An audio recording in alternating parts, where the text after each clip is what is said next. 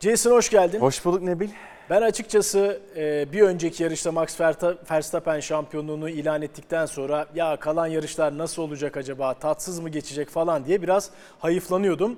Neyse ki yani e, şampiyonluk ilanından sonraki ilk yarış tam dersi çok e, eğlenceli, biraz şey e, endişelere sebep olan rekabetçi güzel bir yarış oldu. Yani açıkçası evet aynı fikirdeydim. Hatta hatta yarış başladı. İlk birkaç tur işte tabii birkaç tane kaza kaos oldu ama onun haricinde galiba sıkıcı bir yarış olacak dedim. Çünkü Max'ın tabii temposu her zaman çok iyi ve yine uzak ara gidecek gibi düşünürken tabii ki arka arkaya birkaç tane kaza ve güvenlik araçlar hakikaten çok heyecan hale getirdi yarışı.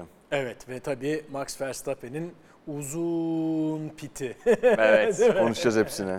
Peki şimdi e, grid'e baktığımızda e, Aston Martin'lerin biraz daha yukarıda olduğu evet. e, bir grid vardı. İşte Lökler'in, Perez'in e, grid cezaları bir takım değişiklikler sebebiyle ve yine Alpinlerin.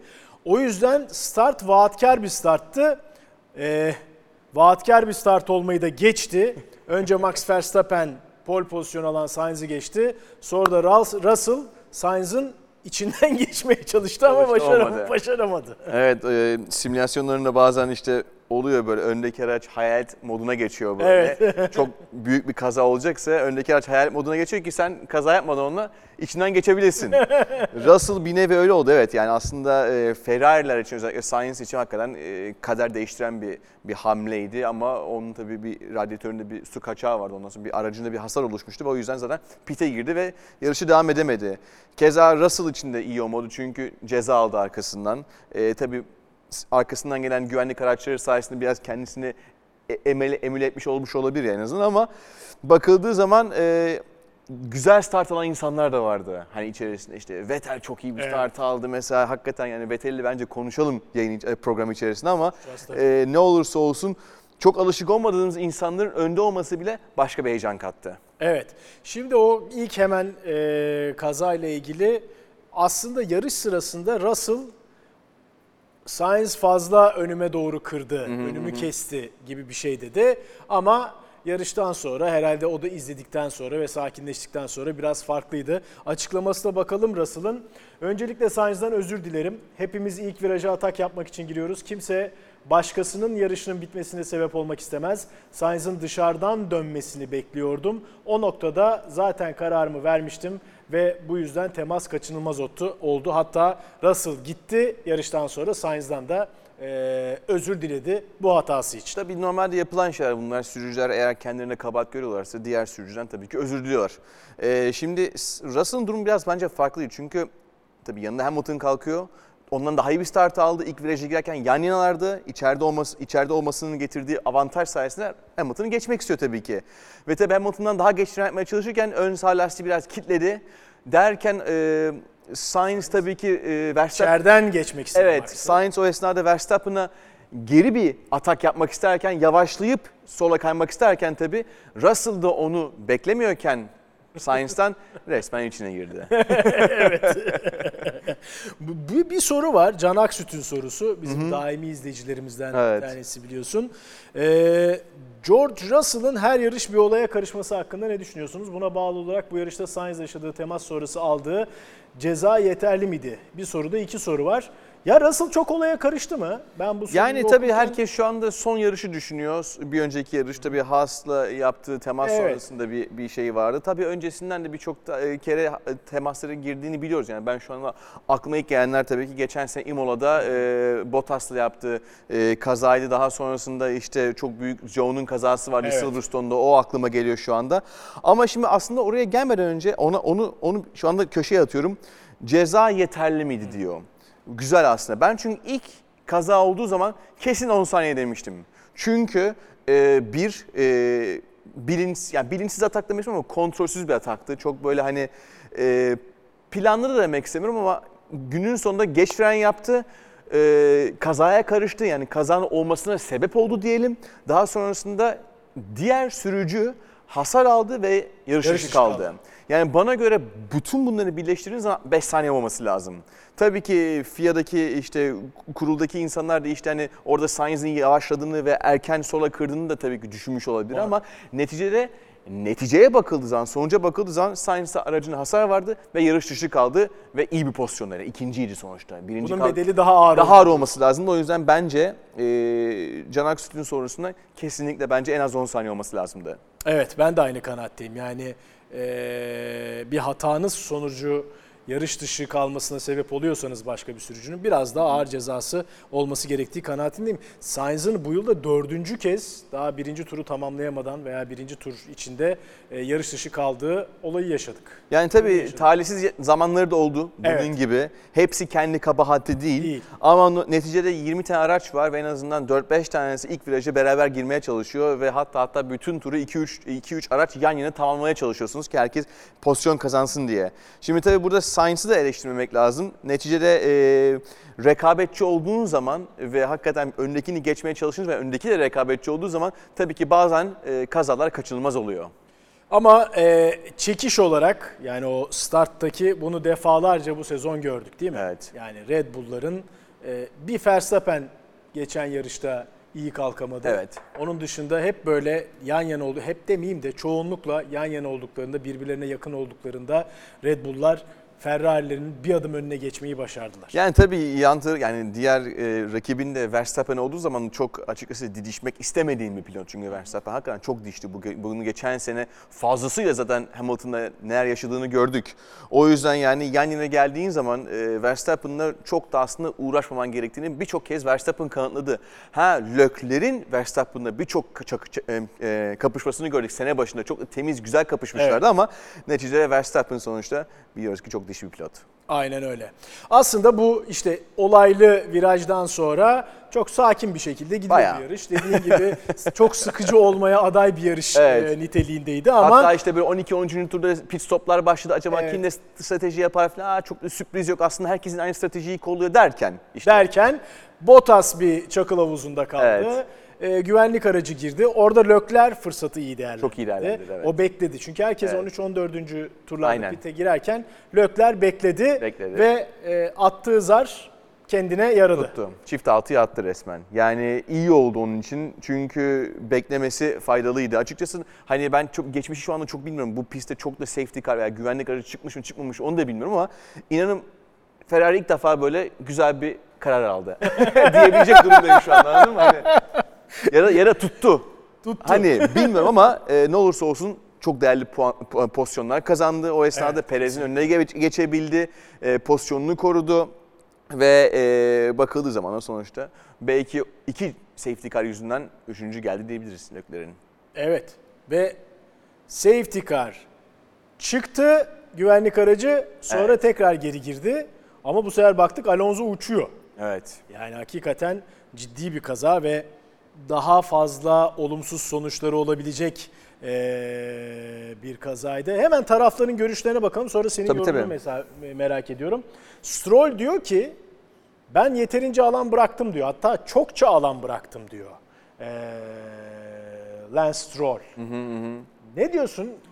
Ya aslında burada alan bırakmak veya bırakmak konu değil. Yani arkasından gelen bir Alonso var. Alonso da tabii ki rüzgar kulvarına girdiği için, koridora girdiği için olabildiğince sürücünün arkasında kalıp ivmelenip Son anda. son anda çıkmaya Evet. çalışıyor. Tabii bence burada Stroll'ün çıkartamadığı şey hızlı gelmesi ve çok geç bir hamleyle sola gitmesiydi. Çünkü o es- Hafif bir sola kırıyor Stroll. Hafif bir sola kırıyor nasıl aynısına bakıp tekrar daha sert bir solu yapıyor. O esnada da tabii ki Alonso iyice yaklaşmıştı ve Alonso da zaten beklemiyordu. Dedi ki zaten çok geç bir hamle yaptı diyor. Çok geç eee, bir dönüş yaptığı için ben de çıkartamadım o kadar sert döneceğini veya hızlı döneceğini ve arkasından bir temas oldu. Ve Alonso resmen bir uçak kazası geçirdi.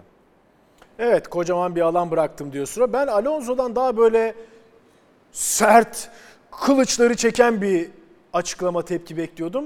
Gayet sakin. Yani sakindi çünkü sakindi bence çünkü şöyle de düşünebiliriz. Ee, en azından e, fiziksel olarak kendisi çok iyi. Araç hala dört teker üstünde devam ediyor. Yarışabiliyor sanki. Yani yarıştı zaten. Ee, ve daha sonrasında belki belki şunu düşündü. Acaba ben mi geç hamle yaptım? Veya ben mi hamleyi göremedim gibi bir psikoloji altında olmuş olabilir. Çünkü bunlar çok tecrübeli pilotlar. Tabii. Ne bil. Yani bu tür kazalar çok olmuyor. Çok nadir gerçekleşen şeyler ve kendisi de sonuçta şu an griddeki en tecrübeli pilot. Ama bir o kadar da agresif baktığın zaman eee, Ve yani acaba ben de bir hata yaptım diye düşünmüş olabilir ki o kadar sakindi ama bence ne olursa olsun e, kendisine bir şey olmamış olması, aracın hala devam ediyor olması ve aslında e, çıkan yani iyi çıkan kişinin de o olmasından dolayı ve işin adrenalinden dolayı biliyorsun hani nefes nefeseydi geldi. evet geç bir hamleydi dedi. Ve hani ucuz kurtardık arkadaşlar hani gibi bir yorum olabilir. Stroll'le birbirimizi anlayamadık ve şanssızlık yaşadık. Aslında az önce senin anlattığın gibi biraz da havadayken biraz korktum. Evet. Haklı olarak. Çok tehlikeli bir kazaydı. Tekrar piste temas ettiğimde yarışımın yarışımın bittiğini düşündüm. Pite girerken de hala yarışa devam edemeyeceğimi düşünüyordum. Ama hakikaten de öyle hiç de öyle olmadı. Ve şöyle bir detay vereyim size. Ee, kaza anı olduğu zaman vurduğu sürat tam kaza olduğu sırada süratler 295'te. Yani uçak kazası işte. Uçak kazası bravo. Evet yani şu, Aynen şu esnada bir 70 metre falan ön havada gidiyor. Evet. Ve tabii ki daha sonra Dubai'yle teması ama araç sağlamdı. Evet ve devam etti ve yani gridin sonuna düştü tabii doğal tabii olarak. Ki. Ee, ama oradan yedinciliğe kadar tırmanmayı başardı. Nasıl yaptı ben de bilmiyorum. Gerçekten. Vallahi çok çok efsane bir pilot yani.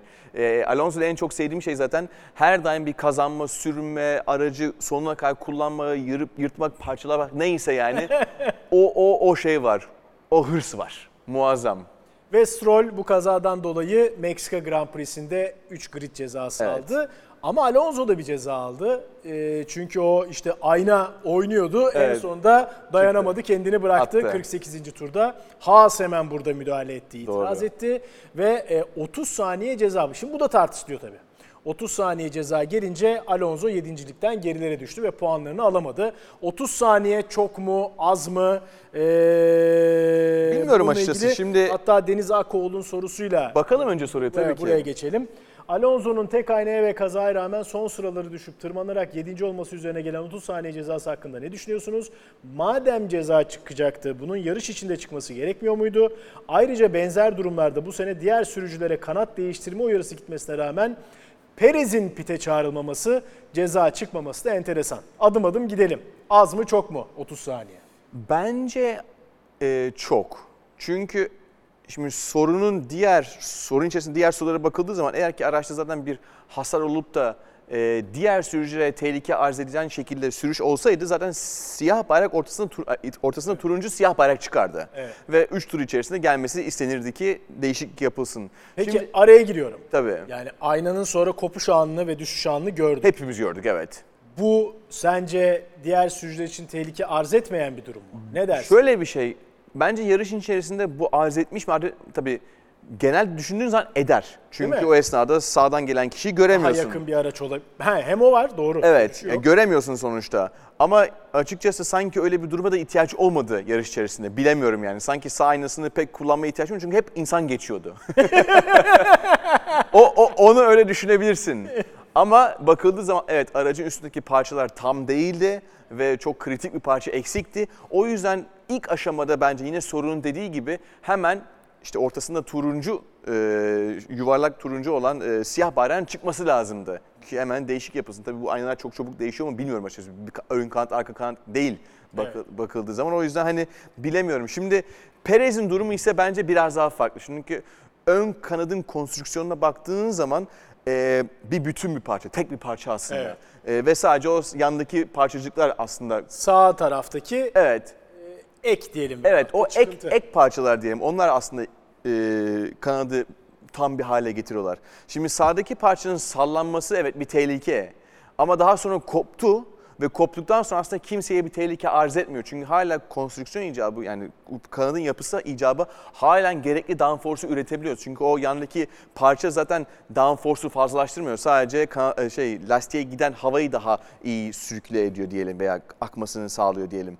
Ama e, daha sallanan, daha böyle e, hakikaten tehlike arz edecek şekilde olmuş olsaydı muhtemelen o anda içeri alacaklardı. Gene Perez değil miydi ya bu, bu yıl içinde? Böyle sallanıyordu kanadı bir süre devam etti ama sonra değiştirmek zorunda kaldı. Olabilir. Evet. Yani yere sürtmeye başladığı zaman zaten çünkü kanat downforce üretiyor.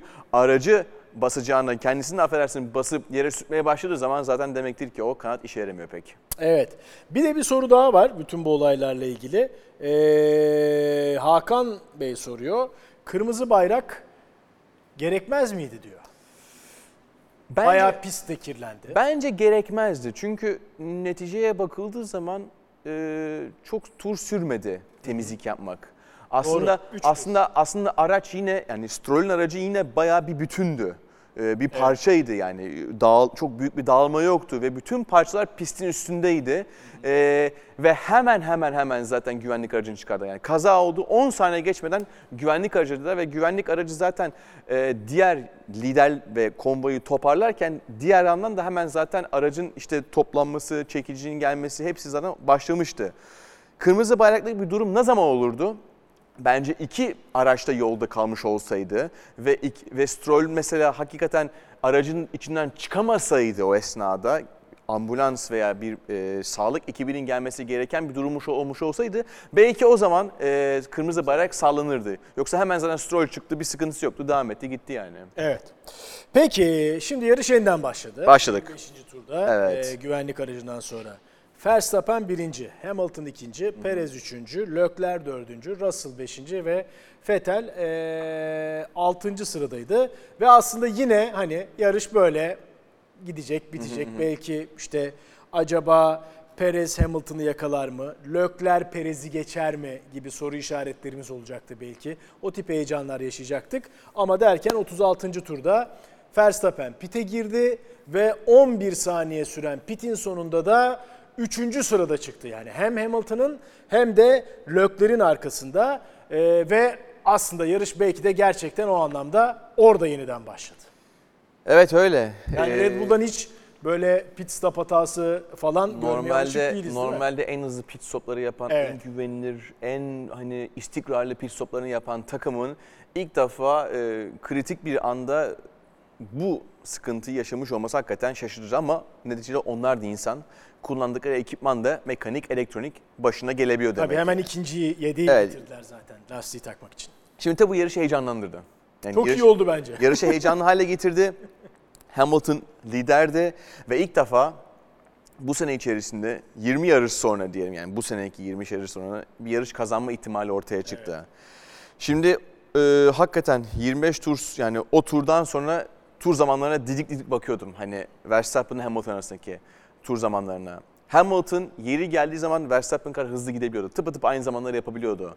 Ama e, işte aradaki lastik farkı yani birisinin e, Red Bull'un yumuş e, orta, Orta. sertti ve Mercedes sert. Mercedes'in sert kullanmasının getirdiği sürat dezavantajı Mercedes için. Ve zaten biliyoruz orta hamurda Red Bull'lar çok iyi. Çok iyi kullanıyorlar. Ve tabii ki aşınmayı da iyi, de, iyi yani aşınma durumları da sonuçta diğer takımlar gibi değil. İyi kontrol edebiliyorlar. Hamilton'ın tek yapması gereken şey elinden gide- geldiği kadar gitmekti. Ki onu yaptı zaten. Yani Hamilton'ın, şimdi bir hemen bir parantez açmak istiyorum. Hamilton bence bana göre yarışın e, en iyilerinden bir tanesiydi. Çünkü takım arkadaşına karşı bütün hafta sonu domine etti. E, bu yarışta yani yarışın içerisinde Russell'dan hep çok daha hızlıydı.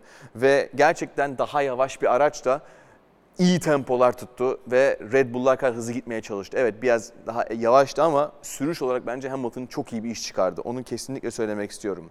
Ve tabii ki yavaş yavaş yavaş yavaş yavaş yavaş arkasından gelen bir Verstappen olduğu zaman ve zaten biliyoruz ki e, Red Bull'ların düzlük süreti inanılmaz ve Mercedes'lerin de bir o kadar kötü bence tabii. Diğer e, 10 takıma kıyaslı veya 9 takıma kıyaslı. Geçiş yani şey Kaçınılmaz kaçınılmazdı. Kesinlikle kaçınılmaz. Yani 50. turda o, o içeriği biraz daha kapatabilir miydi diye sorarken kendi kendime ya orada olmasa başka bir, sonraki yerde olur. sanki Verstappen geçecek. Yani Hamilton dedi çok geriden geldin dedi. Beklemiyordum aslında o atağın orada gerçekleşen. Atağı gördüğü an zaten yani mümkün ol yani atağın e, ihtimalin yüksek olduğunu gördüğü zaman hemen sola çekti o esnada. Yoksa o kadar geriden gelip atak yapacağını düşünmemişti Hamilton. Ki ama dediğin gibi bu tur olmazdı bir sonraki tur olurdu zaten. Onunla ilgili ilginç bir detay var. Ee, Hamilton'ın açıklamasında yine diyor ki e, biz yüksek süratteyken aynalarımız o kadar çok titriyor ki görmedim bile diyor. Öyle bir ayna ile ilgili problem de var. Çok ilginç yani bu detaylar tabii ki sürüşü çok etkiliyor. Ee, düşünsenize hani 320 ile gidiyorsunuz arkanızdaki gelen insanı kontrol etmeye çalışıyorsunuz ama nerede olduğunu çok net göremiyorsunuz. Hakikaten ilginç bir detay. Bunu bunu açıkçası şimdi öğreniyorum. Evet. Ee, ve sürücü için hakikaten e, çok çok kritik bir şey yani.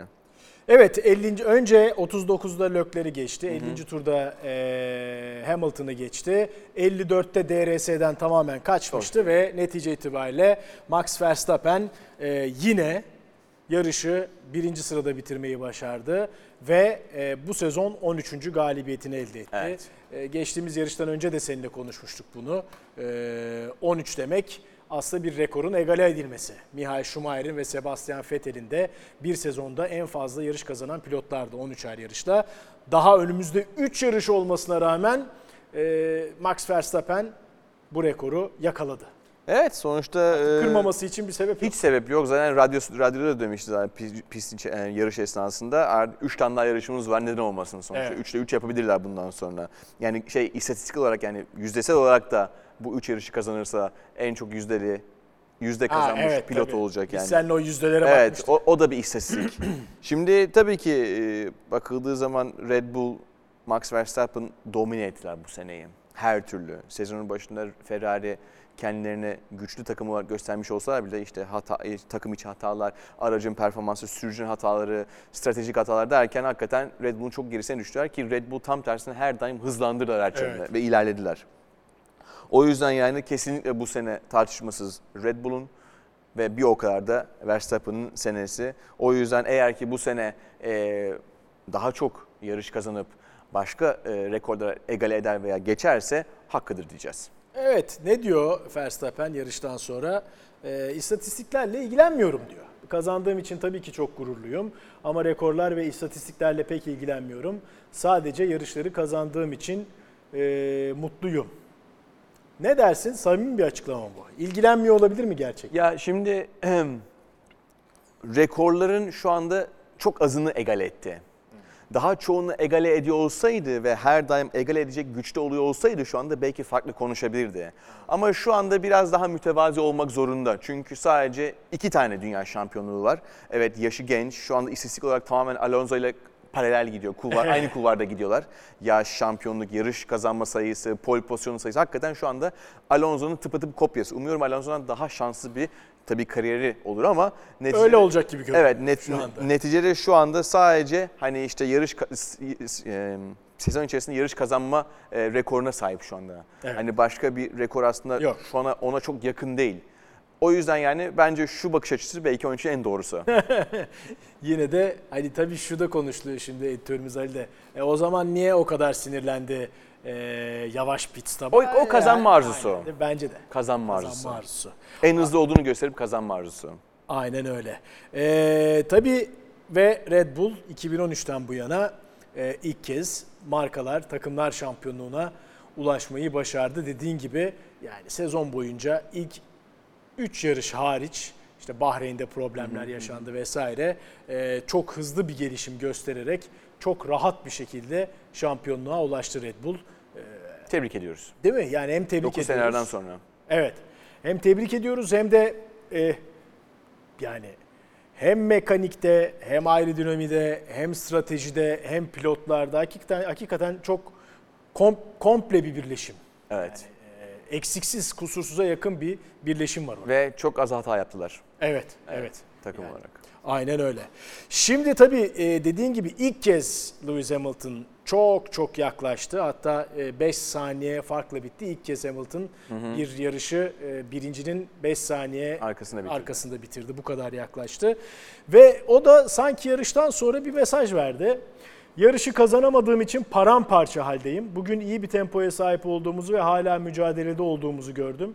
Takım iyi bir araç ürettiğinde onu zirveye taşıyacağımı biliyorum. Sadece çalışmaya devam etmemiz gerekiyor. Gelecek seneyle ilgili mesaj görüyorum ben burada. Yani inşallah eee, çok güzel bir demeç burada. Takım iyi bir araç verdiği eee, sürece onu zirveye taşıyacağımı biliyorum dedi. Yani bu da aslında hala kendine olan inancını, halen bitmediğini, halen yılmadığını ve halen halen dünya şampiyonu gelebileceğini zaten söylüyor ki ispatlıyor. Bence yine hani tekrarlamak istemiyorum kendimi ama dünkü sürüşü bence hakikaten yine dünya şampiyonluk seviyesindeydi yani. O yüzden Hamilton'a kazanan bir araç verdiğiniz sürece veya kazanabilecek seviyede bir araç verdiğiniz sürece yine kesinlikle kazanabilecek potansiyele sahip. Ki bir yandan ikincilik mücadelesi de sürüyor Evet. e, Ferrari ile ve bu hafta e, 14 puanlık bir fark yarattı Mercedes Ferrari ile. Belki e, kalan 3 yarışta o farkı kapatmak, kapatabilme şansını arttırmak adına e, önemli bir nokta olabilir. E, Lökler de yani 12. sıradan başlayıp e, podyumda bitirdi. E, aslında memnun olması gereken bir yarış gibi gözükürken o da çok memnun değildi. Yarıştan sonraki açıklamasında e, Lökler özellikle yarış sonlarından dem vuruyor. Bir açıdan yarışmadan memnunum. Çünkü 12. başladık ve podyum iyi bir başarı. Ancak yarışa baktığınızda biraz hayal kırıklığına uğruyorsunuz. Tempomuz vardı ama bence yarışın sonunda biraz fazla aşınma yaşadık. Bu alanda çalışacağız. Hemen hemen her yarıştan sonra konuştuğumuz konu değil mi? Şimdi bence burada aslında Lökler artık psikolojik olarak biraz yor yorgun. Yani artık e, şöyle bir şey. Tamam şampiyonluğu kaybettim ama her seferine diyeyim yani çoğu sefer Verstappen geliyor beni arkadan gelip geçiyor. Evet. Ee, bunun kendisinden kaynaklanmadığını inanıyor zaten. Yani aracım işte daha çok aşı, onlara kıyasla daha çok aşınmamız var. Lastiklerimiz daha çok çabuk eskiyor. Onlar araca kadar hızlı değiliz gibi bir, bir sürü sonuçta sebep göstermeye çalışıyor. Haksız mı? Yani subliminal mesajlar diyelim bunlar. Anladın mı hani? E, haklı ve haksız. Bu başka bir sonuçta programın tartışması bence ama bu burukluk bence ondan kaynaklı. Çünkü zaten artık her sefer yani şampiyonluk kayboldu. Her seferinde Max Verstappen arkama geldiği zaman geçiliyorum. Bununla beraber artık ikinci bile değilim, üçüncüyüm. Yani Lewis Hamilton da artık önüme geçti. Bence onun getirdiği artık bir burukluk var bu yarış özellikle. 12 12 başlayıp 3 bitirmek muazzam bir başarı yanlış Evet. olmasın. E, ama e, en azından ikinci gelmiş olsaydı daha az buruk olabilirdi diye düşünüyorum. Olabilir.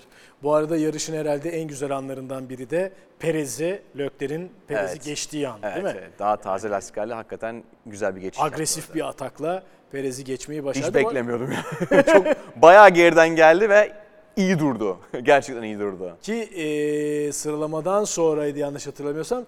Çok zorlamayacağım. Hani e, çok risk almadan sakin bir sürüş Evet. yapacağım dedi ama herhalde o o an Perez'i geçme isteği, hırsı, arzusu Vardı. ağır bastı. Kesinlikle öyle. Perez de iyi bir yarış çıkardı diyebiliriz.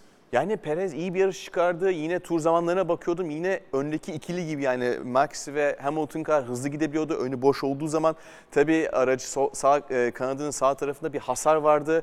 Çok etkilememiş gibi gözüküyordu ama verdiği demeçlerde e, sert hamurlu lastiklerde daha sıkıntı yaşıyordu ki onu gördük zaten.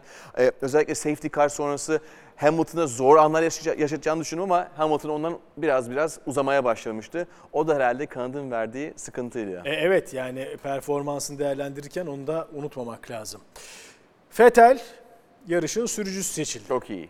Hakikaten çok, hakikaten çok güzel sürdü. Çok duygusallaştın Fetel'le gelince konu. Yani e, zaten e, bir ara liderdi. Yani Evet. Bir lider olarak gördük kendisini. Evet en hızlı değil ama liderdi bir süre. Aston Martin'in Aston, e, Aston Martin'in performans artması güzel bir şey. E, bununla beraber e, hem geriden geldi hem pit stop sıkıntısı yaşadı Ya hem de 7. bitirebildi ve son turda, son virajda Magnussen'in çok güzel geçti. Yani bol geçişli, bol hareketli, iyi bir sürüş sergiledi ve yine niye aslında 4 kere dünya şampiyonu olabildiğini gösterdi. Yani bütün bu e, sıkıntılara rağmen kendisini kontrol edip işine bakıp elindeki diyelim aracın ve durumun en iyi şekilde değerlendirip en iyisini yaptı. evet yani bu tip performanslar gördükçe acaba acaba biraz daha Yarışta piste mıydı? kalabilir miydi? Biraz daha yarışabilir miydi sorusu akla geliyor değil Her mi? zaman gelir o. Evet. Özleyeceğiz Haas ama. efendim Özleyeceğiz, özleyeceğiz diyorum. kesinlikle. Evet. Haas 7 7 yarış sonra puan aldı. Hem de kendi evinde e, bunu başardı. Hakikaten yani Haas nerede? Haas gitti, bitti, kül oldu, ortadan kayboldu diyorduk. Evet. Nihayet Magnussen'le kendisini gösterdi. Tabii onlar da tabii e, Alfa Tauri ile şu anda yarışıyorlar sıralamada Evet. ve onların alacağı her puan bu 8.lik mücadelesi için çok önemli. Çünkü Haas takımı biliyoruz yani hep sonuncu takımdı şu son senelere kadar Williams'e beraber ama şu an 7. 8. pozisyona gitme ihtimalleri var ve puan da alıyorlar. Şimdi o yüzden bu e, puanlar hakikaten takımlar şampiyonası için çok önemliydi. Ve önümüzdeki yıl için buldukları sponsorla e, bütçe konusunda daha rahat olacaklarını söyledi. İnşallah. E, Steiner. Daha daha da iddialı bir Haas. Yani hep böyle belki küçük küçük yavaş yavaş ama böyle hep yukarıya doğru, hep ileriye doğru bir adım var Haas'tan. Belki önümüzdeki sene daha büyük bir Evet adım yani atacak, bu değil sene mi? 8 olur, gelecek sene 7 olur, ondan sonraki sene 6-5 bilemeyiz ama en azından Haas'ı uzun bir yerden sonra sonlarda görmemek bence güzel. Ee, Tsunoda 12 yarış sonra Puan aldı. almayı başardı İyi oldu ve onlar için. Tabii e, en önemli rekabette McLaren'le Alpine arasında değil mi? Bayıldığımız evet, rekabet. Bayıldığımız rekabet. Bu kez McLaren Alpine üstünlük kurdu. Bir 7 Evet. puanlık fark yaratmayı başardı McLaren ki Ricardo Yok ortalıkta. yoktu. Yani Lando şu anda taşıyor Evet. açıkçası e, McLaren'i. McLaren'in performansı iyi. E, Lando da zaten yarışın son işte çeyreğini diyorum son Değil mi? Evet. son 5'te birlik bölümde muazzam sürüş yaptı. Arka arka insanlara geçiyordu. Her tur birisini geçiyordu ve zaten aldığı puan, pozisyon sonuna hareket ediyor. Şimdi sezon biterken yavaş yavaş bir yandan da işte önümüzdeki sezon hangi koltuklar boş? Aslında iki koltuk kalmıştı. Evet. Haas ve Williams. Bir tanesi dolacak Ee, gibi Bir tanesi dolacak gibi görünüyor. Logan Sargent ee, süper lisans puanlarını toplayabilirse ki hani buna da çok yakın görünüyor. Ne diyorsun bu tercih için? Yani Formula 2'de Yani, bu sezon 2 e, galibiyet, 2 pol, 4 Sargent podyum. Tamam evet sonuçta değerli puanlar aldı, galibiyeti var, polu var. Ee, geçmiş e, küçük formüler serilerinde de başarıları var. Ee, özellikle sıralama turlarında başarılı e, performans gösteren gösteren pilot. Tabii Sargent'ın e, Sargent'tan daha iyi bir pilot var mı şu anda F2'de? Olabilir veya başka serilerden gelip o koltuğa oturabilecek pilotlar var mı? Olabilir ama sanki e, Williams'ın biraz e, stratejisi bu andan genç pilotları denemek. Olmuyorsa hemen başkasını denemek gibi. Çünkü Williams'ın geçmiş senelerdeki gibi artık bir bütçe sıkıntısı çok yok. Ee, sponsorları var, takım e, sonuçta sahip değiştirdi. Ta- e, takım içerisinde gerekli bütçeler artık oluşturmaya başladı. Sanki Williams bu durumda artık bizim evet bir Albon'umuz var. Albon artık tecrübeli pilot statüsüne ama bir yandan da artık yeni yıldızlar yaratabilmemiz lazım, oluşturmamız, oluşturmamız lazım. Ve o yüzden de şu anki, şu anda da belki Sargent onlar için hem politik olarak hem belki finans olarak hem de açıkçası performans herhalde en uygun kişi diyebiliriz. Öyle gibi görünüyor. Ee, çok bütçe konuştuk ve aslında çok da konuşmaya devam edeceğiz. Evet. Ee, karar açıklanacaktı, ertelendi. FIA'nın Red Bull'a bir gizlilik anlaşması, bir anlaşma önerdiği e, iddia edildi. Tabii rakip takımlardan, Red Bull'un rakiplerinden tepkiler gelmeye devam ediyor bir yandan. Ama şunu anladık ki e, bütçe sınırında çok ciddi bir aşım yok. Yani o izin verilen ölçülerde bir aşım var gibi görünüyor. Ama tabii bunun e, Red Bull'a ne gibi bir yaptırımı olacak? Herkes bu konuda e, bir şeyler söylüyor. Mesela bugün okuduğum bir e, haber önümüzdeki yıl rüzgar tünelleriyle ilgili %25 kısıtlama gibi bir ceza gelmesine yönelik. Ama genel olarak hani şampiyonluk elinden alınsın, Verstappen'in şampiyonluğu elinden alsına artık oradan uzaklaştı bütün takımlar tabloyu biraz daha gördükten sonra. Şimdi kural diyor ki aslında e, eğer ki işte %5 ve 6 gibi bir aşım varsa puan silme, e, işte bütçe kısıtlanması gibi birkaç tane maddesi var. Eğer %5'i aşıyorsan yine bu liste ve arkası aldın e, ilave olaraktan da şampiyona men. İhraca kadar Evet. Şimdi eğer ki kurallar uygulanacaksa böyle bir şey kanıtlanabiliyorsa ve bu ya- yapılan harcama performansa odaklıysa o zaman kuralların uygulanmasının bekleriz. Kesinlikle. Hani puan silinmesi veya işte puan eksiltmesi gibi bir şey bekleriz. Değilse şöyle bir şey olur. Ee, bir kurula gidilir. Yani kurul buna karar verir. Kurul der ki evet bu bütçe neye kurul, kullanılmış. Ama şimdi mesela e, Horner dedi ki işte biz çok fazla yemek yedik, çok sandviç aldık falan gibi öyle bir şey söyledi. Okey. Catering de evet. Demek ki demek ki onu kullandıysan demek ki o zaman aslında belki performans bütçeni fazla kullandın ki sandviçe fazla kalmadı. Misal. Yani dem- demek istediğim şey de- herhangi bir yeri fazla kullandın ki fazla sandviç alamadın gibi veya fazla paranı kullanmak zorunda kaldın. Neyse iş, Sandviçleri biz gönderelim bundan sonra. işin esprisi bu. Ve takımlar tabii ki bundan çok rahatsız. Evet. %5 neredeyse 7 milyon küsür. 7 milyon küsür çok büyük bir geliştirme planı yani çok büyük bir güncelleme ardı ardına güncelleme getirebilirsin. Yani normalde hatırlamıyorsam rakamlar böyle işte yarım milyon 750 bin dolarlık e, paralar harcanıyor ki işte yarış başı güncelleme getirsinler. Evet. E, arkasından baktığımız zaman 7 milyon dolar da çok büyük bir rakam. Neredeyse bütün sezonun güncelleme bütçesi. O yüzden burada çok e, hassas bir konu var. Bunu FIA'nın çok şeffaf bir şekilde açıklayıp söyleyebilmesi lazım. Bakın bu böyle, şu şöyle, bu böyle. Ve Vettel'in de bir demeci var. Çok hoşuma gitti. Niye her şey zaten şeffaf olmuyor? Evet. Niye bu bilgiler her daim e, arka planda sır olarak tutuluyor? Tabii ki sır bunlar. Yanlış olmasın. İnsanlar herkesin bütçesine görme gibi hakkı yok ama en azından böyle şeyler ortaya çıktığı zaman, gün ışığına çıktığı zaman şeffaflatır, şeffaf olması lazım. Peki zaten takımların ve çoğu insanın da bunun olmasını istiyor. Bence de. Şeffaflık spekülasyonu azaltır. Ve şöyle bir şey yani çok uzatmak istemiyorum. Eğer ki bir e, performans odaklı bir iyileştirme yapabilmişlerse bu bütçe fazlalığından dolayı bu hem o senenin aracı için yani şampiyon gelen aracı için hem gelecek senenin aracı yani bu, bu senenin aracı için hem de bir sonraki senenin aracı için faydalı olabilir. O yüzden bu bütçe açımı aslında 3 senelik bir e, avantaj olarak görülebiliyor. Ve zaten takımların da en çok şikayetçi olduğu şey aslında o. Evet. Bakalım nasıl bir sonuç çıkacak hep beraber takip edeceğiz. Şimdi bir puan durumuna bakalım. Evet. Tabii e, Red Bull Racing şampiyonluğunu ilan etti. Ferrari ile Mercedes arasında 53 puanlık bir fark var. 3 yarış kapanabilecek bir fark. Hiç Bakalım göreceğiz. Alpine McLaren arasında 11 puanlık bir fark var. Alfa Romeo ile Aston Martin arasında 3 puanlık bir fark var sadece. Haas ile Alfa Tauri arasında da 1 puanlık bir fark var. Yani e, ikincilik, dördüncülük, e, altıncılık ve, ve sekizincilik mücadelesi devam ediyor. Aynen öyle. E, sürücüler klasmanında zaten Max Verstappen yine şampiyonluğunu ilan etmişti. Leclerc ile Perez arasında 12 puan var. Russell ile Sainz arasında 16 puan var.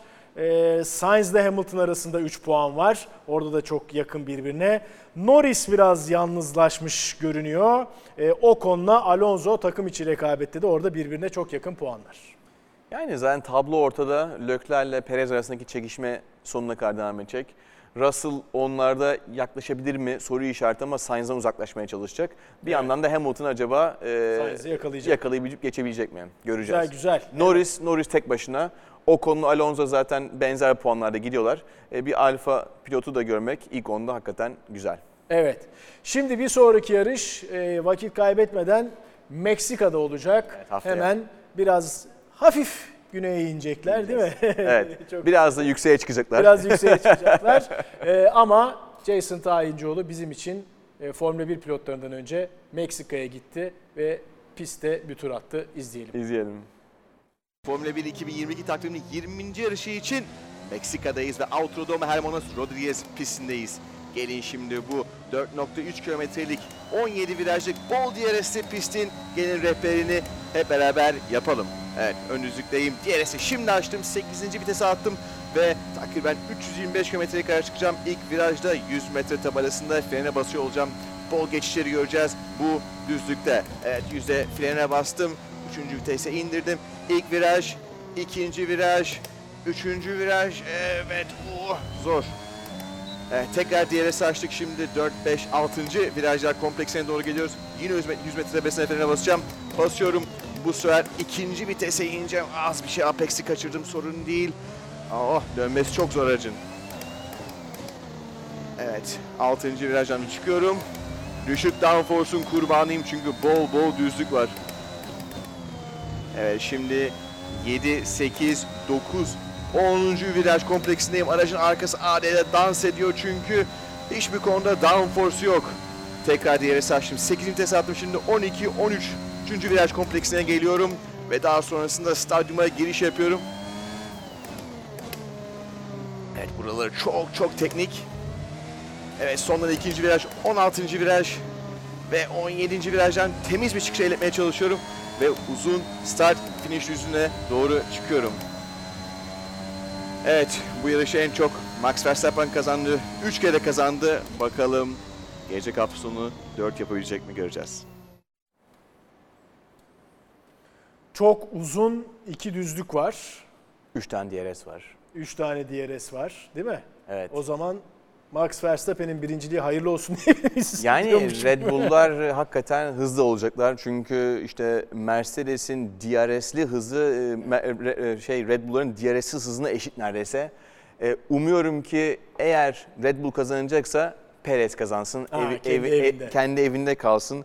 Geçen sene üçüncü gelmişti hatırlıyorsun ve nasıl bir karnaval havası olmuştu. Babası çıldırmıştı. E, ondan fazlasını görmek istiyorsak Perez'in kazanması lazım. Evet bakalım göreceğiz. Meksika Grand Prix'sinin ardından tekrar Jason Tayincioğlu'yla karşınızda olacağız. Görüşmek üzere hoşçakalın. Hoşçakalın baba.